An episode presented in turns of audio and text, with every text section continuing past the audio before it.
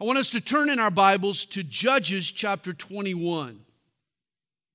Judges chapter twenty-one.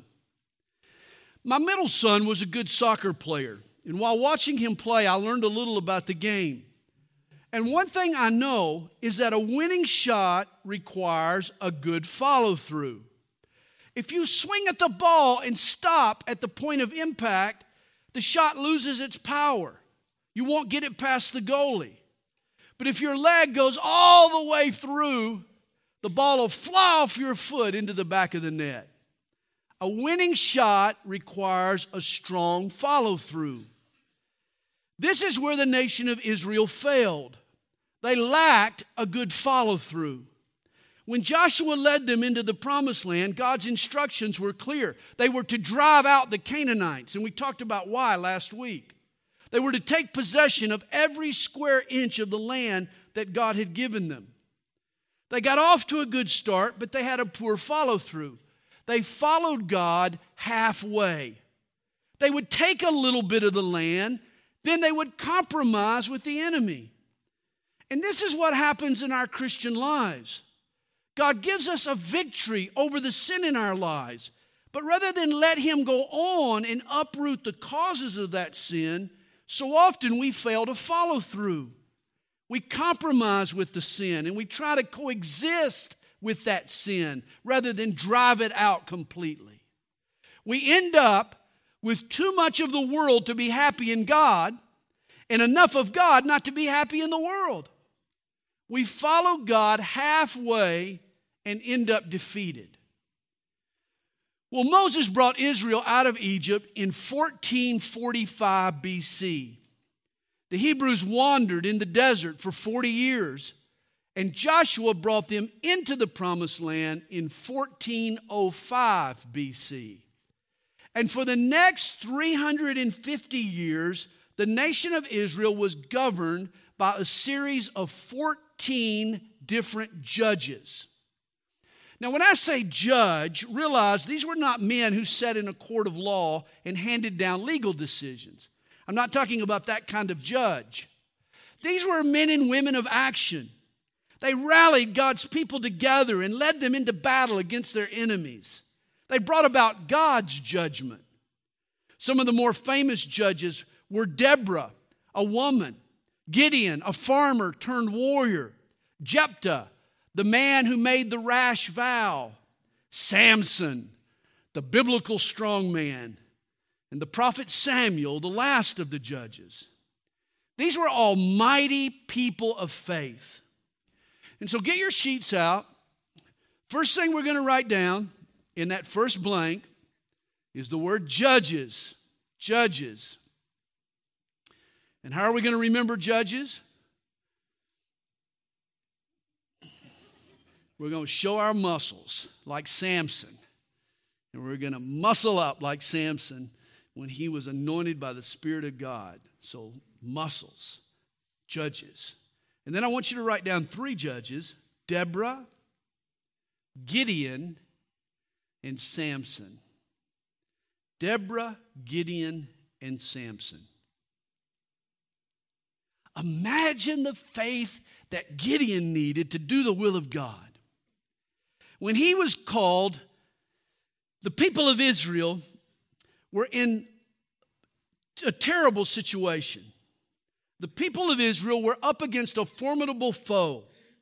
When Gideon was called on, the people of Israel, when he called the people of Israel to join his army to go into battle, thirty-two thousand men responded.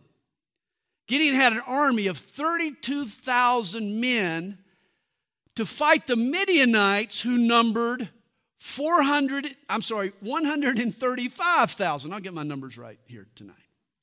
So from the outset, it was thirty-two thousand against one hundred thirty-five thousand, literally four to one. That was the beginning odds. But God told Gideon that he had too many soldiers. Can you believe it? thirty-two thousand against one hundred thirty-five thousand? Gideon got too many. Send the ones home that don't really want to fight. Suddenly, Gideon's army shrunk to ten thousand. Now he's outnumbered thirteen to one. But this was still too many for God. God tells him to take the men down to the spring and have them drink. Now, a good soldier drops to his knees, cups his hands, and brings the water to his mouth while he's still looking around, alert for the enemy. He's aware of his surroundings. Whereas a careless soldier falls on his face and laps up water like a dog. Well, Gideon was relieved that only three hundred of his men fell on their face and lapped up the water. But that's who God tells him to keep. Send the others home, Gideon. Keep the sloppy soldiers. Now Gideon's army is outnumbered four hundred fifty to one, and he's got three hundred sloppy soldiers. Here's what God is doing. When Gideon wins this battle, it won't be because of his great army. He won't be able to take credit for the victory. It'll be obvious to everyone that the glory belongs to God. And this is why at times God stacks the odds against you. God sees to it that we're outnumbered, so that when the victory's won, he alone gets the credit and the glory. Thus Gideon surprised the mighty enemy with his little army, and God gave him the victory. Samson's also an interesting character. The Spirit of God would come upon Samson and give him extraordinary strength. Once he picked up the jawbone of a donkey and used it to kill one thousand Philistines all by himself. He was God's strong man. But though Samson was strong physically, he compromised spiritually. You see, he had a weakness for the ladies. Samson was a he-man with a she problem. Samson ended up living with a Philistine gal named Delilah, who tricked him into breaking his vow to God. Samson was a lifelong Nazirite. He had taken a special vow. It had three parts. Drink no wine, never cut your hair, and don't touch anything that was dead. Samson was to stay away from liquor stores, barber shops, and funeral parlors. And by the way, these three institutions get plenty of traffic. People are always wanting a nip, a clip, and a rip. They want success in life so they can rest in peace. This is what makes the world go round. First John chapter two, verse sixteen, John describes the spirit of this world, the lust of the flesh, the nip, the lust of the eyes, the clip, and the pride of life, the rip. The world we live in is all about physical pleasure and outward beauty and temporal success. But the Nazirite, the person who took this special vow to God, was to be a juxtaposition to the world, a contradiction to the world. His vow spoke of just the opposite. He was a walking billboard for godly values. With his abstinence, he was in essence saying that real pleasure is spiritual, not physical. With his unkept hair, he was making a statement. Real beauty is inward, not outward. And by avoiding death, he was illustrating that real success is found in eternal pursuits, not temporal preoccupations. Samson's long hair was a part of the Nazirite vow. It was a symbol of his devotion to God. Thus, when Delilah shaved his locks, God's power departed. And Samson is a warning for people in ministry today. You can compromise your commitment to God in little ways over and over, and still God will empower you to preach and serve. But there comes a point when you go too far, and God withdraws his power. This is what happened to Samson. He married a Philistine. Yet God still used him. He slept with a prostitute, yet God still used him.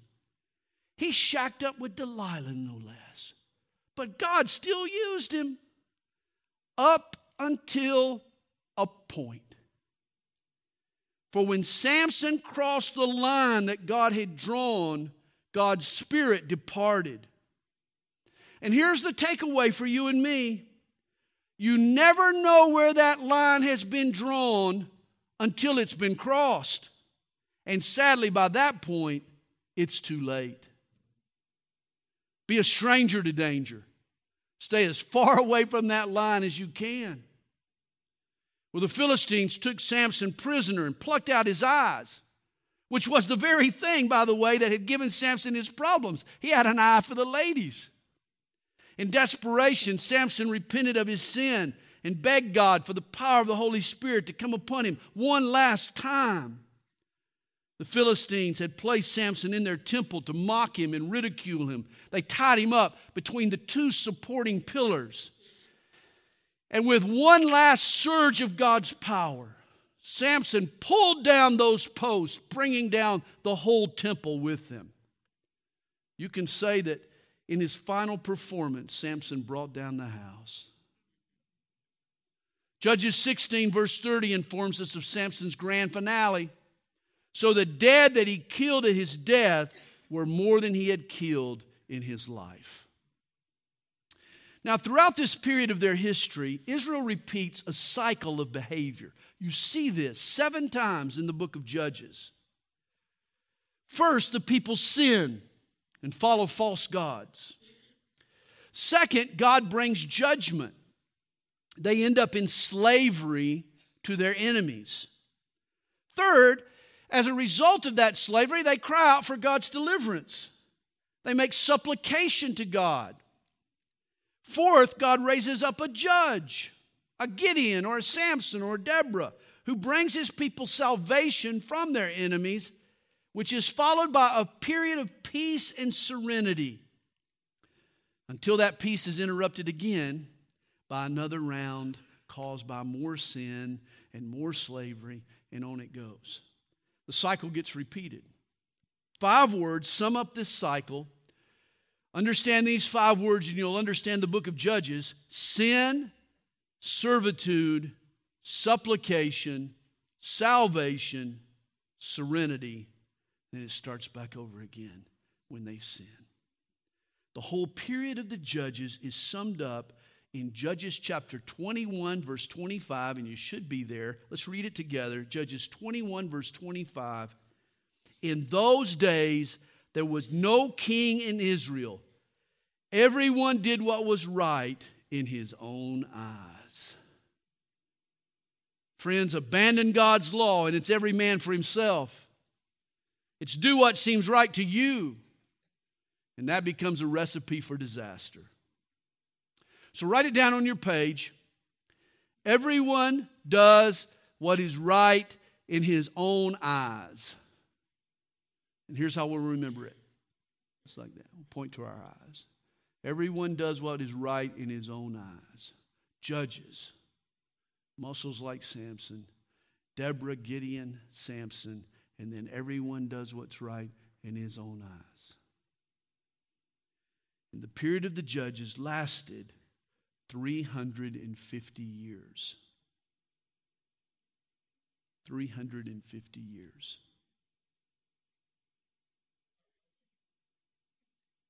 Everyone does what's right in his own eyes. Right here. Yep.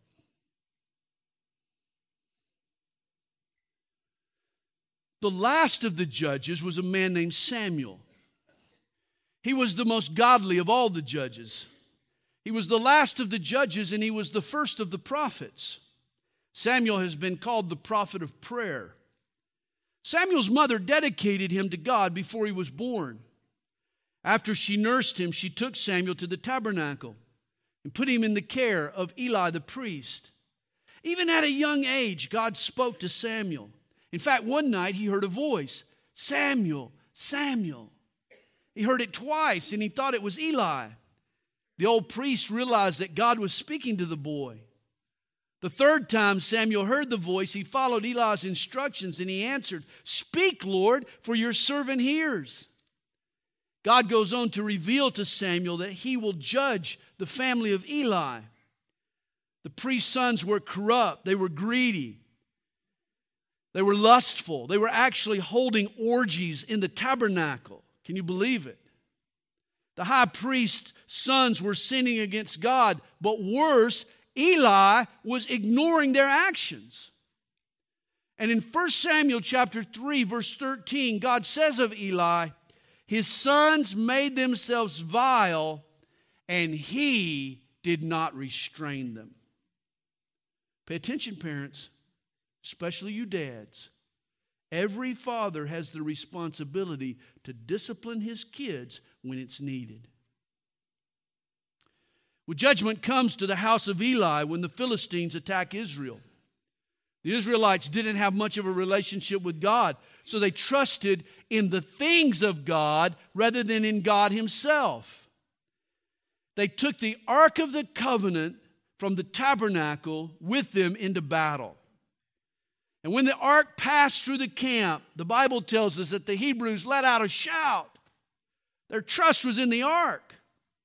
Remember, the Ark of the Covenant was that golden box that held the stone tablets on which were written the Ten Commandments. The ark was God's throne in the tabernacle. It represented his presence. The Hebrews thought that they could win the battle because the ark was with them. They trusted in the ark and not God. And sometimes we make the same mistake. We trust in the things of God rather than in God himself. You see religious folks today who trust in their prayer beads or in a cross they wear around their neck rather than in the Savior who died on the cross. Always remember, representations of God are no substitute for God himself. And the Israelites find this out the hard way. Their army gets slaughtered by the Philistines. Eli and his sons are killed, and the Ark of the Covenant is captured by the enemy. And what happened to the Ark is a rather funny story. The Philistines take the Ark as spoils of the battle, and they display it in the temple of their god, Dagon, the half-man, half-fish idol. But each morning, the statue of Dagon is found lying prostrate before the ark of God. In addition, wherever the Philistines took the ark, the people were struck by a plague of tumors, literally hemorrhoids. A terrible, terrible ordeal. This led to the development of something you may like today, Philistine H. But no one could withstand the pain, so they sent the ark back to Israel. The incident, though, had one lasting effect on God's people. Now they want an earthly king to rule over them. See, God wanted to be Israel's king. He wanted to rule the nation directly and personally. But the Hebrews wanted a physical throne, a leader they could see.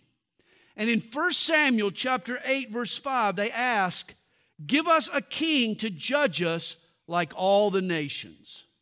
They said what every high school student has uttered at some point in their life. Well, everybody else is doing it. Why can't I? In First Samuel chapter eight, verse nine, God warns the Hebrew people that a king will oppress them and treat them harshly. And we know from history that God was right. Of the forty-two kings who ruled over God's people, Israel, only nine will receive any kind of positive approval rating from God. It's a true saying, power corrupts, and absolute power corrupts absolutely. So write down on your paper, the people want a king. And here's how we'll remember it like this. We'll put our crown on our head. People want a king. So we've got judges. Deborah, Gideon, and Samson. And then we've got, uh, we've got everyone does what's right in their own eyes. And then we've got the people want a king. Okay? Oh, yeah, three hundred fifty years. Judges. Now, the first king of Israel was everything the people thought they wanted in a king. Saul was handsome. He was strong. He was taller than anyone else in the nation. Whenever the crowd got together, Saul was head and shoulders above everyone else. You could always spot him. But the problem with Saul was that he was all show and no substance. He was impressive physically, but he lacked the strength of character needed to follow God and lead God's people. He was impulsive and insecure. Spiritually speaking, Saul was a little man. He was tall in stature, but he was small in faith. And rather than trust God, he relied on his own abilities. And when those abilities proved inadequate, he would shrink from the challenge. Worst of all, Saul was an externally motivated person. Write that down. An externally motivated person. In other words, he lived for outside forces and outside stimulus. He lived to please people. Circumstances and opinions dictated his behavior. Saul lacked inner conviction. And thus, when Saul defeated the Amalekites, God told him to take no spoils from the victory. And yet Saul disobeyed. He put convenience above conviction. He was externally motivated. And this angered God. In response to Saul's actions, God states in First Samuel chapter fifteen, verse eleven, I greatly regret that I have set up Saul as king, for he has turned back from following me and has not performed my commandments. Saul tries to excuse his disobedience by sacrificing a few sheep to God, but the prophet Samuel corrects him. To obey is better than sacrifice. For rebellion is as the sin of witchcraft, and stubbornness is as iniquity and idolatry. Because you have rejected the word of the Lord, he also has rejected you from being king.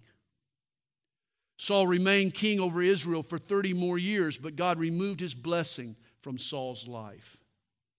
And God chose a new king, a man after God's own heart. You know what his name was? It was David. It was David, a simple shepherd boy. You know, as far as physical appearance and natural prowess were concerned, David was the very opposite of Saul. He was just a kid when God selected him to be king. God passed on his older brothers and selected the run of the litter, the baby. Samuel took a ram's horn full of oil and he poured it over the head to anoint David as king. As God told Samuel, do not look at his appearance or at the height of his stature, for the Lord does not look at the outward appearance, but the Lord looks at the heart. And here's a huge lesson for you and me. We tend to evaluate a person based on their appearance or their size or the clothes that they wear. And we draw conclusions about that person, but when God sizes up a person, he always puts the measuring tape around the person's heart. Ironically, Saul looked the part of a king, but ended up having a peasant's heart, whereas David looked like a peasant, yet clearly he had the heart of a king. What you see is not always what you get. David's life can be divided into three segments. First Samuel sixteen, verse thirty-one recounts David's rise to prominence in his flight from King Saul. In essence, David as a fugitive. Second Samuel one through chapter ten records the birth and the expansion of David's kingdom after the death of Saul. David as a fighter. And Second Samuel eleven verse twenty-four recounts how David's sin threatened his kingdom. You could call it David as a failure. As a fugitive, as a fighter, and as a failure. The Bible describes David's trials, David's triumphs, and David's troubles. His successes and his failures. In fact, David also talks about all three, his trials, his triumphs, his troubles, in the book of Psalms. David was a musician. And thus he wrote many of the Psalms, and in them he talked about his feelings, his failures, his faith. It's important for us to read the Psalms. David's story begins with his triumph over the Philistine giant named Goliath. All the Hebrew soldiers were afraid of Goliath, but David believed that God would give him the victory. Everyone else looked at Goliath and said, he's too big to hit. David took one look at Goliath and he said, the boy's too big to miss. Faith made all the difference. With a slingshot and with a stone and with a daring faith, the little shepherd boy in the valley of Elah, there it is on the screen, toppled the Philistine giant, led Israel in a mighty victory. There's Pastor Sandy in the valley of Elah. There he is, slow motion. There he is, about to kill the giant. Oh boy. It's a lot harder than it looks now, trust me. They all kidded me about that when we were there. But you know what I told them? I said, look around, you see any giants? There were no giants when I left. In the wake of David's glorious victory over Goliath, he became a celebrity in the nation Israel. David's popularity among the Hebrews made Saul jealous, and Saul tried to kill David. And for the next twenty-five years or so, David remains on the run from King Saul. On two occasions, David had an opportunity to kill his tormentor Saul. Though it would have been convenient for him to rid himself of his enemy, David respected Saul's position as king. Even though he didn't appreciate his character, he appreciated his position. And he refused to take matters into his own hands. He believed that God would deliver him in due time. When David ultimately became king, he consolidated, then began to expand his kingdom. He made Jerusalem his capital city, and he brought the sacred ark to Jerusalem from Shiloh. David wanted to build a temple, a house to God, but God declined his offer. God told David that because he was a man of war, it was not for him to build a place of peace. His son Solomon would build the temple. But instead of David building God a house, God promises to build David a house, a dynasty, a dynasty of kings, a house of kings. And David's descendants will sit on the throne of Israel forever, according to God's promise. The covenant, the promise that God made to David is another foundational portion of Scripture. We call it the Davidic covenant. God promised David a son who would sit on his throne forever. He would be a king, eternal king, who would reign over an eternal kingdom. The Hebrews called this future ruler the Messiah, which means the anointed one. Jesus is the fulfillment of the Davidic covenant. And this is why Matthew and Luke provide for us Jesus' genealogy, and, and they trace him all the way back to David. They want to make sure that you realize that Jesus is the promise of the Davidic covenant. He is the son of David. Under David's reign, God turned Israel into a world superpower. Every time King David and his army went out to battle, Israel returned victorious. Sadly, David's problems came from within rather than from without. One spring, when his army had gone to battle, David stayed behind. He felt he deserved a little R and R. But here's where you need to beware.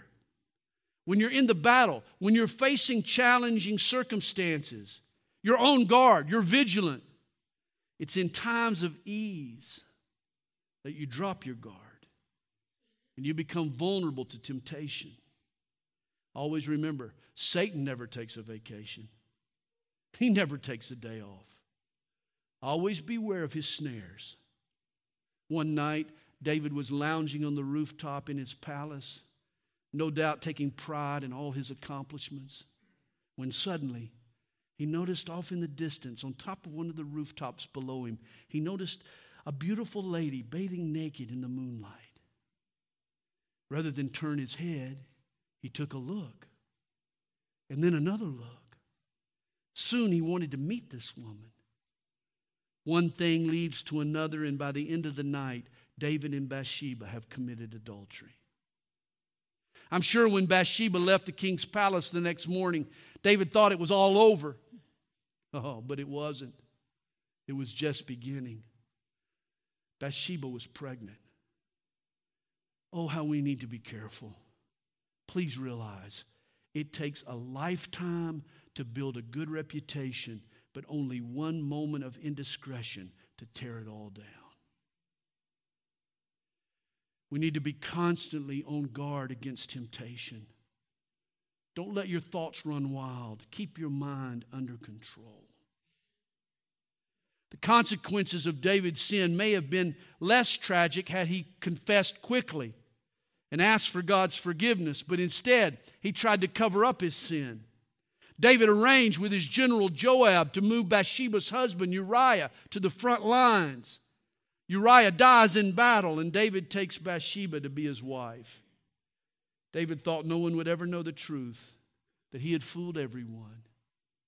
But he didn't fool God. And the Lord sent the prophet Nathan to expose David and to call him to repentance. In Psalm fifty-one, we find David's response. He says, "I acknowledge my transgression, and my sin is ever before me. Against you, you only, God, have I sinned." God had been so good to David. Yet he had sinned against David's wife. David had sinned against his wife. He'd sinned against his kids, against Uriah, against Bathsheba, against the nation. But you know what overwhelmed David the most? Was the fact that he had let God down. That he sinned against God. "Against you, and you only have I sinned," he said. David's sin set in motion a series of events that almost toppled his kingdom twice. Two of his sons, Absalom and Adonijah, became so disillusioned with their father's leadership that they led revolts against his government. David's sin literally tears his family apart. Think it through. King David paid a high price for one night of pleasure. Always remember the truthful adage, the cost of sin is always more than advertised. David's son Solomon became the third king of Israel. And shortly after taking the throne, God came to Solomon with an interesting proposition. The Almighty told Solomon that he would grant him one request. Whatever he asked for, God would give him. If God told you he would grant you one request, what would it be? Riches? Long life? Victory over your enemies? Solomon asked for wisdom to lead, to lead well. And God was so impressed with his wise request that he also granted him riches and long life and victories over his enemies. Solomon became the wisest and wealthiest man to ever live. People came from all over the world to witness his greatness. Solomon authored three books of the Bible, books of wisdom, the Proverbs, Ecclesiastes, and the Song of Songs, or Song of Solomon, all a treasure house of wisdom. Solomon also built the temple, the place in the Old Testament where men were to come and worship God. The temple took the place of the tabernacle and was the center of Israel's national life for four hundred years. First Kings five and six, Second Chronicles two through seven, describe the construction and the dedication of the temple. And I love what Solomon says about God in the temple at its dedication, on its dedication day. First Kings eight verse twenty-seven tells us, "Behold, heaven and the heaven of heavens cannot contain you, how much less this temple which I have built." Seems sort of a strange thing to say after you've built this glorious temple. And yet Solomon knew that God is immense, that he fills up the heavens, that you can't contain him in a building. People today walk by a church and they think, "Oh, God lives in this building. This is God's house." No, it's not. The whole world is God's house. He meets us at special times and in special places for sure, but the entire universe belongs to God. He can meet us anywhere. You know, whenever we try to box God in or confine him to something man-made, we make a huge mistake. God is boundless. He moves where and when he pleases. Well, Solomon started out a wise and godly person, but later in his life he compromised his commitment to God. Deuteronomy seventeen had prohibited the king from taking multiple wives. Talk about breaking a commandment. Solomon ignored God's law and took seven hundred wives and three hundred concubines. As if that's not mind-boggling, that's a thousand mother-in-laws. We're talking an unrivaled harem. And the problem was that most of Solomon's wives were foreigners. That means they brought to Israel their false gods and their idols. Solomon was the first king to bring idolatry into the nation Israel. And so here I want you to write down your page, United Kingdom. United Kingdom. The kingdom was one. The first king was Saul. And Saul had no heart for God. No heart for God. An ex. The second king was David. David was a man after God's own heart. He had a whole heart for God. And then the third king was Solomon. He had a half heart for God. He started out well, but he finished in idolatry. He had a half heart. Saul had no heart. David had a whole heart. Solomon had a half heart. David reigned for forty years. I'm sorry, Saul reigned for forty years. David reigned for forty years. And Solomon reigned for forty years. forty, forty, forty. So we got judges. We got everyone does what's right in their own eyes. We got the people want a king. We've got United Kingdom. Saul has no heart.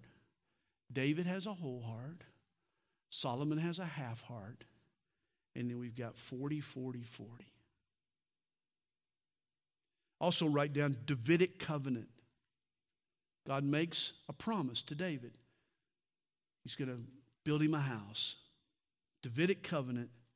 And it leads to the fulfillment of the Davidic covenant. The Messiah.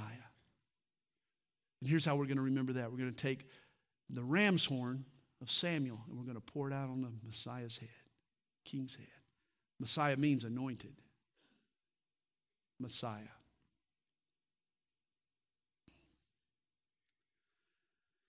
Now Solomon's son Rehoboam was a greedy king who raised the people's taxes. Can you imagine such a thing? Sadly, you can. And this caused a split in his kingdom. The northern ten tribes broke off from the southern two tribes. Two Hebrew kingdoms formed. The northern tribes became known as Israel. Their capital city was Samaria, while the southern tribes were called Judah. Their capital remained Jerusalem. Now we have two Hebrew kingdoms. Rehoboam remained king of Judah, and a man named Jeroboam ruled in Israel, in Samaria. But this Jeroboam felt that he had a problem. You see, the law of Moses required all Hebrews to worship at the temple in Jerusalem. And Jeroboam feared that if his northern Israelites went to Jerusalem three times a year, they'd eventually pledge their loyalty to his rival, King Rehoboam. Jeroboam's solution was to establish a rival religion within his own borders. And so he constructed golden calves in the towns of Bethel in the north of the northern kingdom, and I'm sorry, Bethel in the south of the northern kingdom, and Dan in the north of the northern kingdom. He constructed golden calves in these two cities, Bethel and Dan. And if you asked Jeroboam, he would have denied that his calves were idols. They were probably similar to what Aaron had made while Moses was on top of Mount Sinai. They weren't substitutes for God. They were representatives of God. Now follow with me, this is important. Perhaps they were modeled after the living creatures or the angels that surround God's throne in Revelation chapter four. You remember one of the four faces of the living creatures is that of a calf. They were probably representations of angels. Yet despite what Jeroboam may have attended, God saw them as idols. They may not have been a violation of the first command, no other gods, but they surely violated the second commandment, no graven images in our worship. Jeroboam's sin was subtle. He wasn't intentionally introducing a new god. He wanted his people to worship Yahweh, the God of Israel, just not in the way that Yahweh wanted to be worshiped.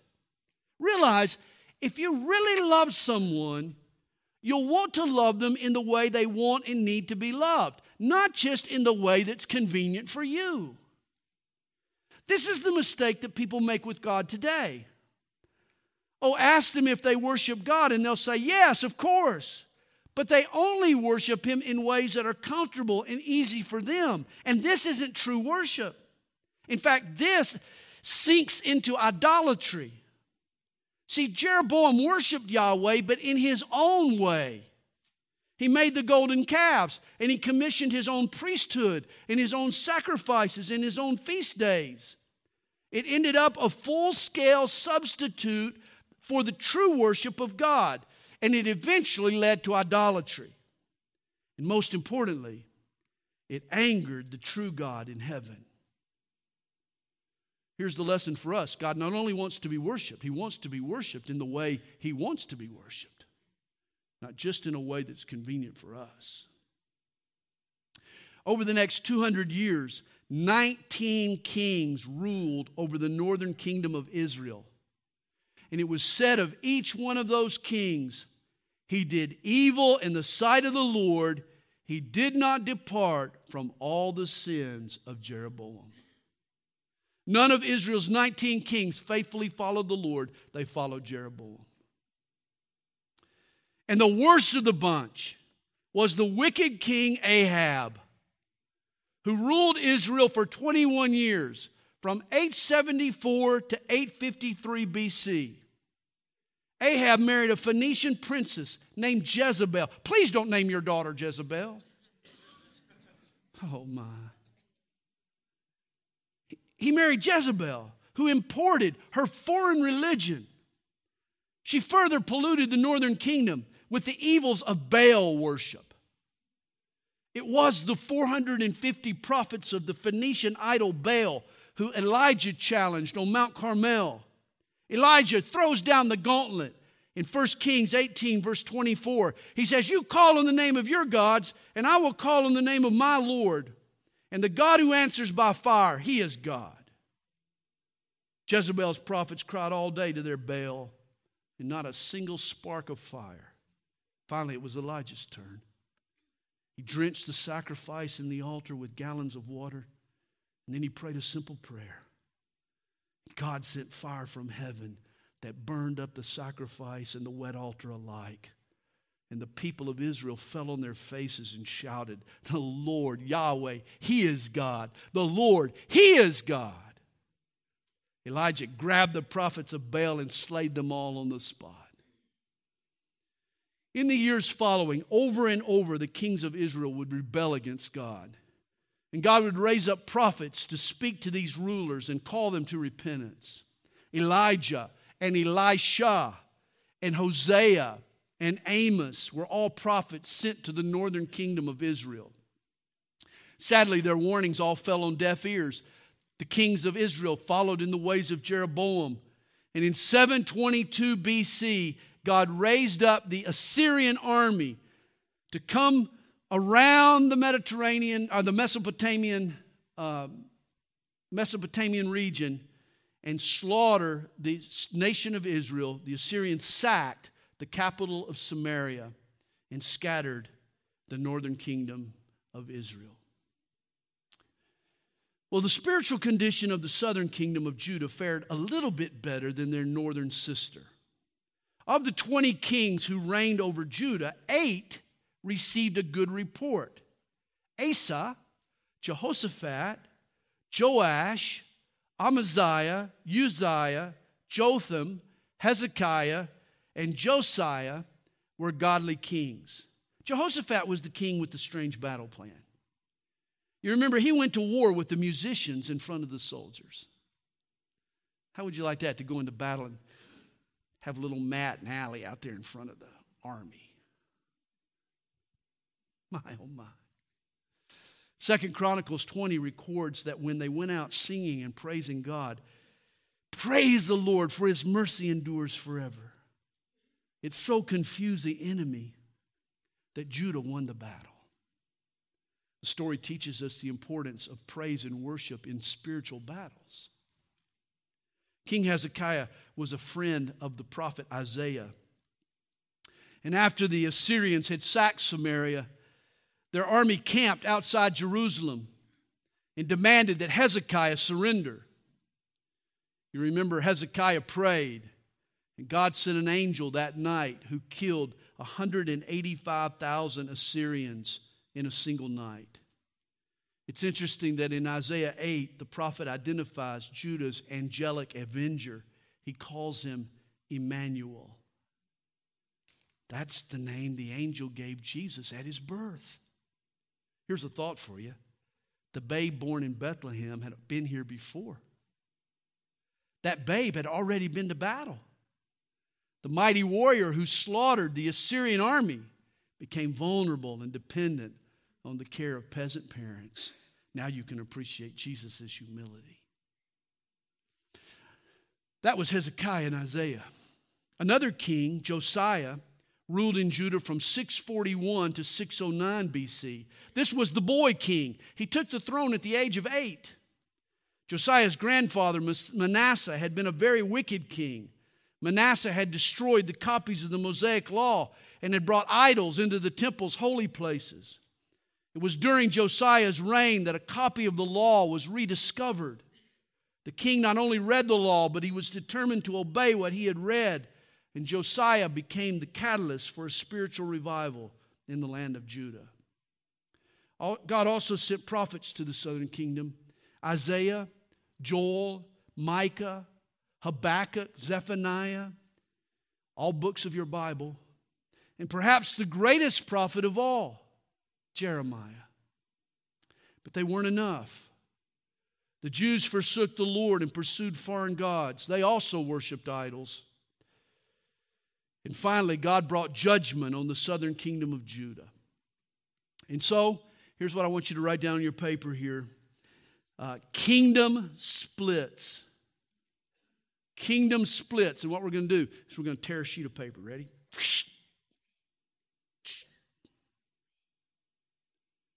You know, tear a piece of paper. Kingdom splits. Northern tribes Israel, southern tribes Judah. Prophets act as God's mouthpiece. And what do the prophets say? Shape up or ship out. That's what the prophets say. We'll talk about have a megaphone there. And so we got judges. Everyone does what's right in their own eyes. three hundred fifty years. The people want a king. United kingdom. Saul has no heart. David has a whole heart. Solomon has a half heart. Davidic covenant. The Messiah. Pour out that oil on top of our head. Kingdom splits. Prophets say, shape up or ship out. All right? And so God raised up the Babylonian Empire in King Nebuchadnezzar to invade the southern kingdom of Judah. Three times the Babylonians invaded the southern kingdom. In six oh five B C, in five ninety-seven, and in five eighty-six B C. And each time the invaders took back to Babylon certain important Jews. In six oh five B C, Daniel and his friends were taken to Babylon. So you want to write Daniel in. And then in five ninety-seven B C, they deport the prophet, anybody? Ezekiel. You can write his name in. While in Babylon, Daniel and Ezekiel encouraged the exiled Jews. Daniel stood for God in the midst of a pagan society. Ezekiel raised the hopes of the Jews in captivity with visions of their return to the land. Finally, in five eighty-six B C, the Babylonians sacked the city of Jerusalem. They destroyed the temple, and the remaining Jews were taken back to Babylon to live in exile. It was a sad end to a story filled with promise and opportunity. nine hundred years earlier, Moses had delivered the people from bondage, and Joshua had led them into the land that God had promised them. Now they've lost their land, and they are, they've ended up right back into bondage, right back from where they came. You know, it's been said, the Jews wanted to live like idolaters, so God let them live with the idolaters. Idolatry began with Nimrod at the Tower of Babel. Now the Hebrews are taken captive to the land of Babel, Babylon, the hotbed of paganism and idolatry, right back where they started. And so I want you to write down on your, on your paper, Israel is scattered. The northern kingdom was scattered by the Assyrians. Israel is scattered by the Assyrians in seven twenty-two B C, the fall of Samaria. So Israel scattered by the Assyrians, seven twenty-two B C, whereas Judah is taken in exile. We're going to bound our wrists together like we're being captive. So Judah is exiled to Babylon in five eighty-six B C. Daniel, Ezekiel, and they remain in Babylon for seventy years. It's a tragic story. But it's not the end of the story. For God remains faithful. He still has a plan for His people. Every time God's people crash and burn, God comes to their rescue with a covenant, with new terms and new promises. And even in a hopeless Babylon, the Lord begins to reveal pieces of a glorious new covenant.